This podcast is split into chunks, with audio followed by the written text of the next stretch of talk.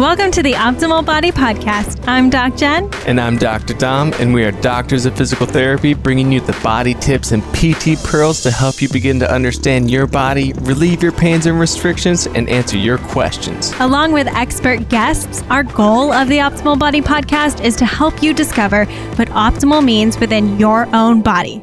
Let's dive in. All right, welcoming onto the podcast my friend Max Artsis.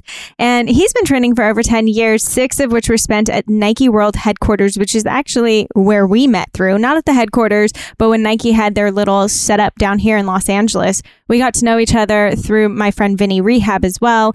And not only in training, but in speaking, in courses, in training, in so many different aspects. And I got to see how hungry Max was, was to continue to learn, not only for his elite level and Olympian, you know, clients that he was working with, but also for himself, for his body. And he actually touches on one of the journeys that he went through with his back pain, his disc herniation, and his surgery. And I think it's so important for this message to continue to be come across because it's not only what he does with clients, but it's what we do in recovery that makes such a big difference in how we're going to feel in our body. And Max is really just such a cool person to learn from in what he does and how he trains and coaches. And to this day, right now, he's the director of sports and science at Rogue Performance in Oregon. So I'm excited to dive in with him and get you guys to to learn some things. So take out your notes, open up your ears, and dive in. All right, so excited to have Max on the podcast. Max, we've known each other for a few years now, and you know, I just, I'm in awe of your continued work and what you do and how you help and just the way that you're continuing to learn yourself. Like you never are not open to something. And I think that's so incredibly inspiring as a human and as a coach. And I'm excited to just hear a little bit of your journey and your story and hopefully help to, you know, inspire others and how they can start to move and feel within their body. I appreciate that. That's awesome. Because I, I feel like so many times I go and talk to people that have been in the industry for a while and they've become cemented in their ideology. And it, I feel like it's the kiss of death. yeah. Like I feel like that's it. You're done. And the more I learn from, and that's what, you know, I think pe- people, so many people talk about like when I learn about soft tissue work and when I do things that are technically out of the scope of practice of a strength and conditioning coach or a trainer. And they're like, why would you do that? That's not in your scope. And I'm like, the whole human body is my scope. Mm. Right. So my ability to understand all of these different things, even if I don't want to practice them, just deepens my understanding of what it is that I ultimately want to do so much significantly better. Mm-hmm. So uh, I appreciate that you you see that that that comes across. You know, I, that is something early in my journey as a physical ther- as a new physical therapist. I think because I was so protective of like I worked so hard to become this doctor of physical therapy, and like why are trainers doing some of my work and da da da. I was that person, and I had lots of judgments around it. And then I started going to more and more co- courses, some that are not even like what I would get CEUs in as a therapist or anything.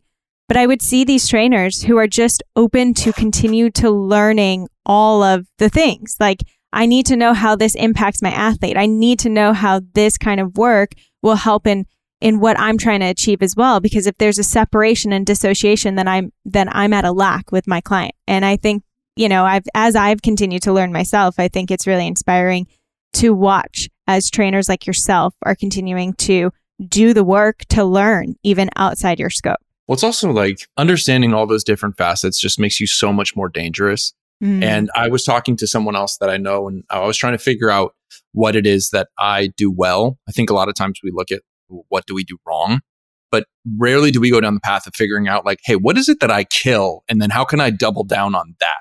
Because I think that's a really, really important thing for people to do. And someone was saying to me, the thing that I think makes you stand out is not your programming or your knowledge, which you have. It's the fact that you can go coach 20 NBA guys and then an hour later go train Chloe Kim. Mm-hmm. Like those two things are very, very wildly different. And if you don't expose yourself to pretty much everything, both inside of our field and outside of our field, you're never going to have the life experience to be able to serve as many people as you want to, I don't think. So my question is like, what initially attracted you into this area of training? Like, what got you in? Was it your training yourself? Were you an athlete yourself? Um, kind of where Dude, was it's that been the origin? weirdest, weirdest ride ever. uh, my dad was a bodybuilder. So uh, I kind of went the opposite way. Like when I was like nine, he would wake me up at six o'clock in the morning, be like, let's go lift. And I'd, no, I want to sleep in and play video games. Like, I don't want to do this. Um, so I started to resent the gym just a touch, Mm. even though I played sports, right? So I played football for eight years. I played tennis for 14 years. Hmm. Um, so I played sports my whole life, but the actual training side of things, you know, wasn't um, my biggest focus. And then I went to school for musical theater. Like I did theater. I did, and I was a professional singer. It was like a weird, it's been a weird ride, guys. and um, I was performing and I ended up training um, for one of my roles and lost 10% body fat in under a year.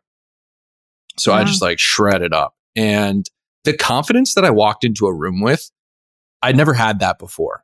And I think a lot of people talk about confidence coming from the inside out. And while I do agree with that, to a certain extent, because of the society that we live in, if you don't like what's looking back at you in the mirror, I, I disagree with that statement. Hmm. Because if you don't like what's looking back at you in the mirror, then how can you ever have any true confidence in yourself? So for me, that manifested in me getting into better shape and me, you know, shredding up a little bit. You know, that may look differently for everybody, but that confidence that I ultimately gained, I needed to give it to other people. I love it so much and I wanted other people to have it. And so that's kind of how I originally started training. And then I was at Equinox West LA for three and a half years. Um, and then got pulled up to Nike headquarters, which is like the most ridiculous story. and I was up there for eight years or seven years. And while I was up there, I started training more and more athletes, learning more and more about high level performance. Um, and like 10 certs later, you know, just kind of dug super, super deep.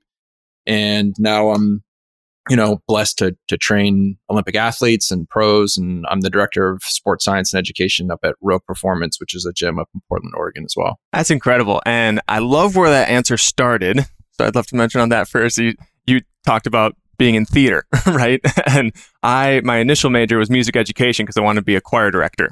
So Yeah. love that, man. And I actually just got a keyboard like two days ago because I trained piano growing up. So Hell yeah. love that you have a You musical. start, you see things differently, right? oh, yeah. Like I feel like so many people in this industry are so science focused and so intrinsically focused. And I think because of our background is what makes you a good coach because you listen to people.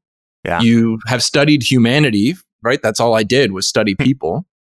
and it gives you a general sense of care for, for people's well-being beyond the sets and reps. Mm-hmm. Totally. I think the theater community helped me learn how to interact with more different people of all sorts of background, you know, early on in my life. And I kind of want to dive into what you mentioned next about kind of that aesthetic thing, right? And what's looking back at us in the mirror. And so how we feel about that is important. Yes, of course. But does how we feel about it have to directly correlate with what we look like aesthetically? Or are there different ways to kind of change how we have that body confidence? You know, if it isn't the direct aesthetics themselves. Right. I think it's two totally different questions, honestly, a For little sure. bit. For me personally, that's just how it manifested itself, right? Like that just my ultimate path toward my personal confidence was I was always insecure about the way that I looked. I put a lot of work in to change that for myself, not for anyone else, right? It was an intrinsic motivation, not an extrinsic motivation. And that paid off for me. For a lot of other people, I think it's just hiding and masking other insecurities in their life. Mm-hmm. So everyone's why is going to be different. And I don't think there's anything wrong to say my why was I wanted to change my aesthetics because I knew that I could look better than I did. And I wanted to feel that. Mm-hmm. And then on the other flip, flip side of it, I don't think there's anything wrong with someone looking in the mirror and saying, society be damned. I'm cool with this. Yeah. Like I love myself for this, right? To an extent, I think sometimes we go too far where we're afraid to talk about the health ramifications of being overweight, right? Which is a very, very touchy subject. Mm-hmm. But there are a lot of health ramifications, right? Like when we look at something like COVID, people that are obese or overweight have a higher mortality rate, with something like COVID. So, of course, we need to look at being healthy and we need to look at living a healthy lifestyle. But the reasons why you do it have to be in the right place and not the wrong. Totally. Now, I think that's interesting. So, what would healthy look like? And something that I want to bring back to what I saw on your page too is that it's not about sometimes less is more. And I think that's what's so important, especially when we're talking about health and getting back into that health journey. People think more is better. I need to, you know, go on this intense diet. I need to work out five hours a day. I need to, and all of a sudden you might be more unhealthy as a result. So can you? What's that? And then you also have no idea what worked. Exactly. Right. If I so, so if, if we're training together, I'm not going to change your intensity, your weight, and your exercise all at the same time because then I have no idea what I just did. Mm-hmm. But if I only change the reps, or if I only change the intensity, or if I only change the weight, or if I only change the exercise selection, then I can look back at my data and understand what is it that I did that worked. So then you talked about training, you know, high level athletes, NBA athletes, Olympic athletes, and then you also talk about training whether it's people in Hollywood or CEOs or high level business execs. Something that yeah. I kind of want to cut into is like you said they're very different. Are there similarities in how you approach training people who just operate at the highest level in their field?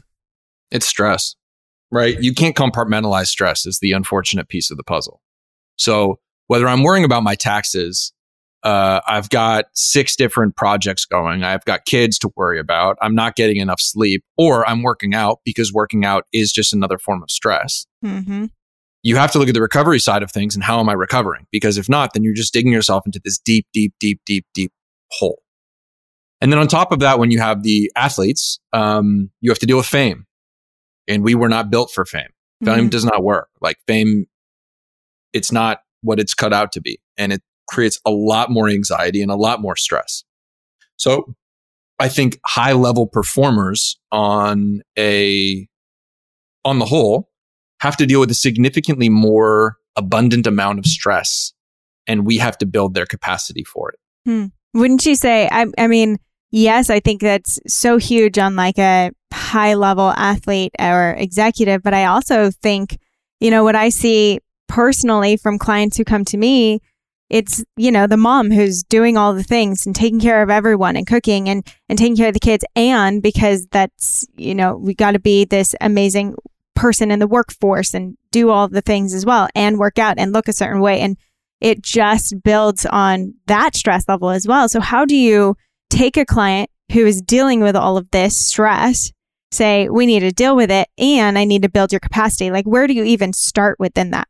Yeah. And don't mistake that may be my wording incorrectly. Don't mistake my phrase for high performer to mean somebody that is a CEO or a professional athlete. Yeah. If you are a bus driver and you're the best bus driver in Los Angeles, to me, you're a high performer. Mm-hmm. So I think that's a very, very important distinction to make. Um, sure. High performers, right? The thing that sets them apart is they're able to manage that stress. Mm. So when I come in and start working with people, the first thing that I want to do is just observe. I don't want to change anything.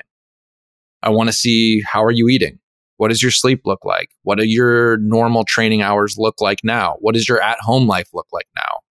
So I can get this large, large picture of what does your life look like? And then we can start to implement, okay, you need to fill this bucket. You need to empty this bucket. But I think it all starts with uh, a serious amount of reflection and understanding of what the picture looks like before we just jump in and start doing random things. 100%. I mean, that's where someone can come in with the goal of aesthetically what they want to look like, but you haven't even unpacked the story in the very beginning. It's all about the story, right? That's everything. The what without the why does not lead to results, it leads to anxiety. So you just mentioned, you know, before you jump in doing a bunch of random things. So, hey, I'm somebody who's super overstressed and I know I need to do something in my life. And you're telling me to do this thing, but that guy over there is doing some crazy manual techniques and saying that this is going to fix it. And this guy over here is going to says I need to do all this intense breath work. And this person says jump in an ice tub. Like, what the heck do I do? There's a lot of noise right now. It is crazy. There's a lot of noise. It's all about building habits. Mm-hmm. And the best thing that I tell people is if you don't like it, you're probably not going to succeed it as a habit. Mm. So find the things that you gravitate towards because there isn't one way to recover. For some people, that means spending time with their family. To other people, that means getting away from their family. To some people, that means an ice bath. To some people, that means a sauna. Like it can look differently for everybody, but if you don't enjoy what you're doing, it's going to be a very, very uphill battle for you to turn it into a habit. And the only way that we are going to see success is if we have these more and more exposure to whatever your recovery modalities are, right? Exposure is king. So if I do one thing today, but I don't do it for another month, that, that, that's doing nothing for me. All 100%. I mean, I, the amount of questions that I've had on, well, how often do I have to do this? Well, how much do I have to do this? And one, it's individual, as we all know. But two, if it, exactly like you said, if you only implement it once a week, once a month, what is it actually doing for you? What is that really doing? So, so can you talk into recovery? How often are you recommending your clients focus on this recovery, whatever that is for their body? Um, and and how like is it a lifelong thing is it does it change does it adapt like how are you really measuring recovery yeah well it also depends on what your specific goals are right recovery is going to look different depending on where we want to go mm-hmm. so i like to periodize recovery the same way that i periodize training so take for example a um, cryotherapy if you do cryotherapy every single day when you ultimately really need cryotherapy, it's not going to do anything for you because your body's become adapt to it. But if I periodize cryotherapy, like let's say I have a basketball player, I tell him in the off season he's not allowed to touch it. I know he loves it, but I know he's not allowed to touch it all off season. Then when he really needs it during the season and we use it, we see this massive amount of hormonal change because he's been deprived of it. Mm. So I think it's important to change the different modalities that you're doing in order to find recovery. And that's why all of those things to some extent work, right? Cold exposure works. Heat exposure works. Normatec works. Sleeping, you should just, that's your barrier to entry. but that's probably like the biggest problem that most people have. Yeah. Um, so I think that you need to periodize your recovery, but this is, look, this is a lifelong thing, right? Like something as small as the way that I'm sitting right now while I'm talking to you is a form of either recovery or me putting myself into a shittier, sorry if I'm not allowed to cuss, position for my body. And then when I wait, when I stand up, now I'm in a worse off position than I'm when we started here. Hmm. So every, you're never staying stagnant. Everything you're doing is either pushing you more toward recovery or further into a hole. 100%. Now, what are your favorite recovery tools? Like, what are some of the things that people can? I mean, I, you kind of touched on some of them. Do you mind letting people know? I think blue light blocking glasses are a really easy, quick thing that I I use. Um, we just don't know enough about it yet. I'm wearing them right now. Love that. So we just don't know enough about it yet, right? Like for all I know, the fact that I have my phone in my pocket 24 7 could lead to testicular cancer. I really don't know um, that's someone's job that's much higher up on the pay grade than mine. Likewise, we've just never lived in a society where we've had blue light. So we just don't know what it's going to do to us. And, but you do see its effect on sleep. Mm-hmm. So I think blue light blocking glasses are like the lowest barrier to entry that people could do. They even have screen filters that you can put onto your iPhone that are blue light like screens. So I think that's great because that's where we spend a significant portion of our time. Sleep is the end all be all mecca of everything. So if you haven't mastered your sleep, I think that's the number one thing people need to do. And if you don't understand how to affect quality, you do know how to affect quantity. Sleep more. So that's kind of the lowest barrier to entry. I sauna every day. I'm lucky enough to have an infrared sauna. Spending time with my dog. He's the man. What kind of dog you have? He's a he's like a street dog. He was like a, a island street pup. Love it. Yeah. So I think everyone has their own things that make them happy, and and at the end of the day, that's that's what you need to do to recover. I think that itself is a really good thing for people to keep in mind. Like, okay, what's a good recovery activity for me? Like, okay, think of the first five things that make you happy. Go do it. That'll that'll That's it, probably that'll probably work for you. Um, because yeah, like you said, infrared sauna. I take a warm bath most nights. Like that's my little thing. So we all have those things, and we're in a society that we continue to sleep less and less, and we continue to be stimulated by more and more. And with the way that we're seeing degeneration of brains in our older populations right now, like what the heck's going to happen to our generation? So if we don't start focusing on some of these things that you know we're not quite noticing right now are out of balance, down the road it's going to cause a lot of that buildup in the body. So I think that's really important to keep in mind. I guess the next thing I would want to ask into has to do with you're talking about periodization of rest. What about like periodization of training when we're talking about if it's athletes or somebody training for something? Because I know we're getting into these uh, mindsets that we just need to practice our sport more and more. If we want to get better at it, we need to practice our sport more and more. And especially yeah, you're, with you're about to get me triggered, but let's right. go. Let's go on that. so I want you to speak in that a little bit before I go too far. So I'll go. I'll go uh, general population first. All you need to do. Let's let's boil this super far down. You need to sprint once a week. You need to lift something heavy once a week. You need to work on your mobility every single day. If you do move fast once a week, move powerfully once a week, like if you find the different qualities that your body is able to do and you just do it once a week, just give yourself exposure to it. You are 99.9% further ahead than everyone else. Move different weights at different speeds, at different tempos, in different planes of motion. And most likely you'll be fine because sprinting is the, uh, in my, I think, the first thing that people lose because we don't do it anymore. And it's one of the most important things that we hold on to from a hormonal level, from a full gait perspective of just how human bo- like bodies are supposed to biomechanically move. So for the everyday person, if you don't know where to start, just think of those qualities. Am I strong once a week? Am I fast once a week? Am I powerful once a week? Am I mobile every single day? And if you answer those questions, yes, you're probably not that far behind the curve. Love that. That's it. That is like really, really simple and solid advice right there. And I think what can get overwhelming is not knowing where to start. But Yeah. what are your kind of recommendations in terms of, well, how, who do I look to and how do I start in understanding some, because just telling someone to go out and be fast sometimes not not great for someone who doesn't know how to run. Of course. It's an expression of power, though, right? So, like, I'll say an expression of power, yes, is Muhammad Ali throwing a punch, but it's also a grandparent that's stopping themselves from falling Mm.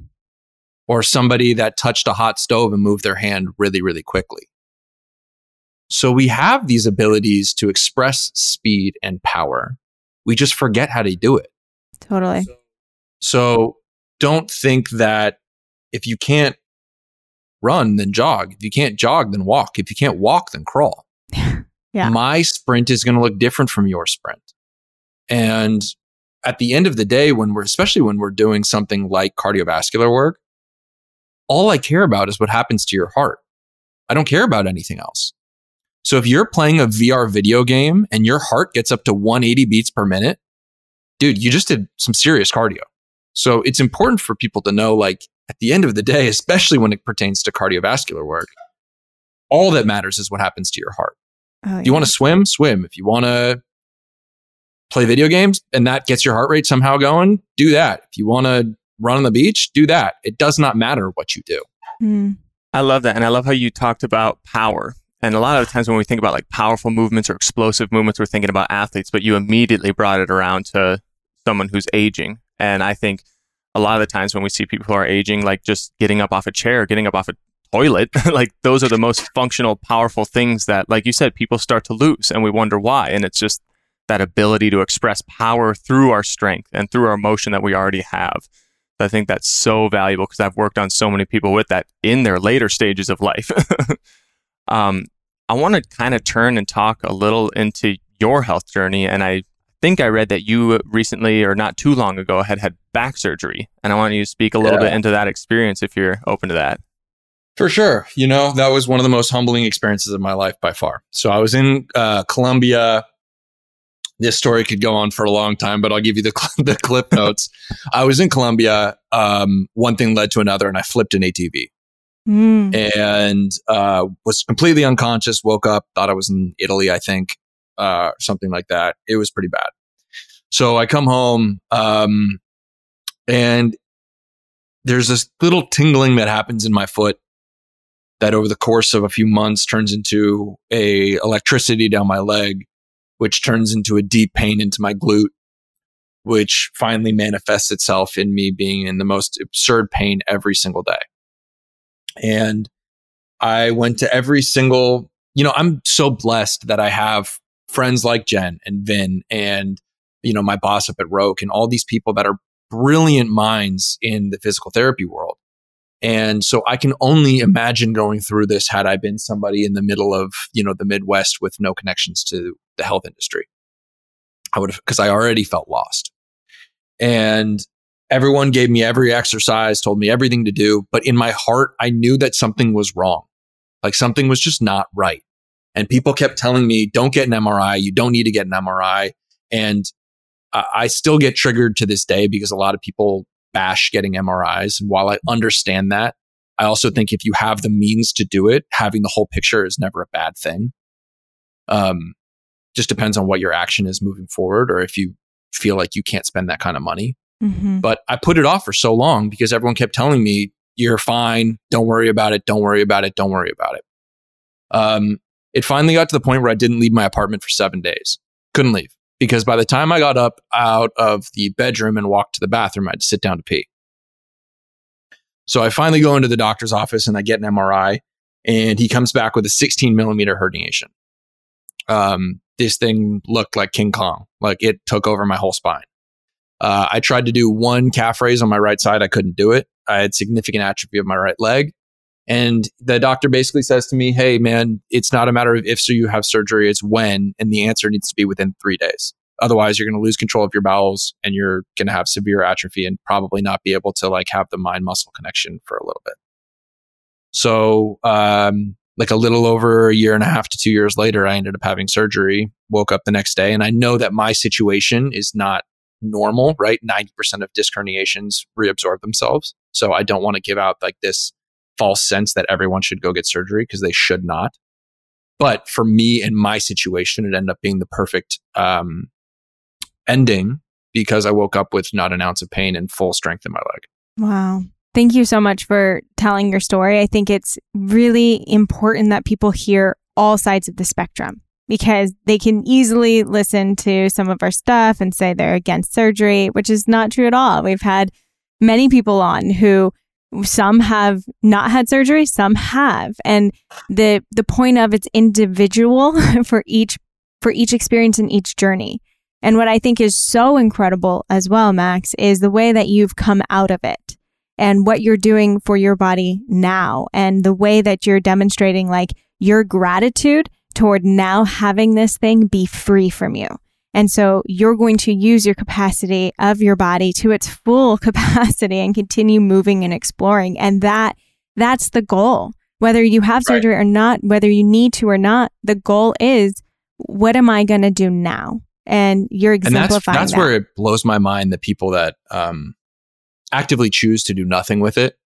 I just don't, I don't understand it, to be honest with you um, not from a aesthetic lens, not from a body shaming lens, not from anything other than you wake up with this machine that you that will not always be able to do what you do today.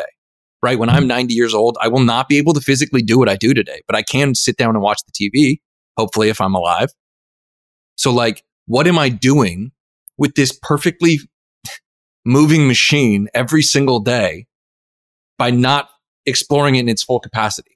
I, it's like I'm spitting in my own face by not doing that. That, yeah, that's really powerful to say. And I think that's something that I've kind of said that mirrors that is, you know, we are machines and extremely adaptable, adaptable machines, but we adapt to what we do consistently. And right there, you need to move your machine based on what you want to do in the future. And our machine is going to respond and talk back to us based on that. If somebody's going to want to start exploring more into their body, specifically maybe some of the stuff that you do and put out, where can they find more of that online? Uh, my Instagram's Max Artsis, M A X A R T S I S, and I have a my website's like on the the bio, so all my stuff's in there. Yeah. I love that we didn't even talk about the professional athlete stuff. I actually really love that. well, they could see how you train, but honestly, beyond just seeing what you're doing, the education that you put on your page too is super unique. Um, I remember talking to you this right before we came on, but I'm just I'm loving. You know, it's unfortunate that Instagram doesn't show you all your people because I was like looking. I'm like, why isn't this stuff popping up on my page? This is great. Like it's so ridiculous. I know. I know. all the social stuff, like I don't understand what I'm doing with it. And I think that's a hard thing for people to also understand is like who's a good trainer and who's really good at marketing. Yeah. Yeah. Well, and I think one of the main things that I love looking at your page too is seeing that you're saying, here's what I love that I stole. here's what I stole that's that's really cool and you should implement and why I've implemented it, who I implement it from. And I think that is an example of who you should follow. It's not the people who are tearing others down in order to get their point across. Like, let's, ugh, there's no one way to do anything, people. there's the, also like, there's seven different movement patterns. There's not a lot of movement patterns that the body does. So pretty much everything that could be thought of has been thought of at this point. All we're doing is repurposing it through our own lens. So exactly. anyone that claims that they've created anything is just like wrong. That's where that good marketing comes in, right? So if anybody's ever trying to sell something that they say, "Hey, this is the way and this is going to be, you know, the thing that fixes you," regardless of if you come back to them and say, "Hey, I don't know if this is quite working for me." If they keep trying to drill the, you know, round peg into that same square hole, then you might want to get the heck out of there and, and find someone different.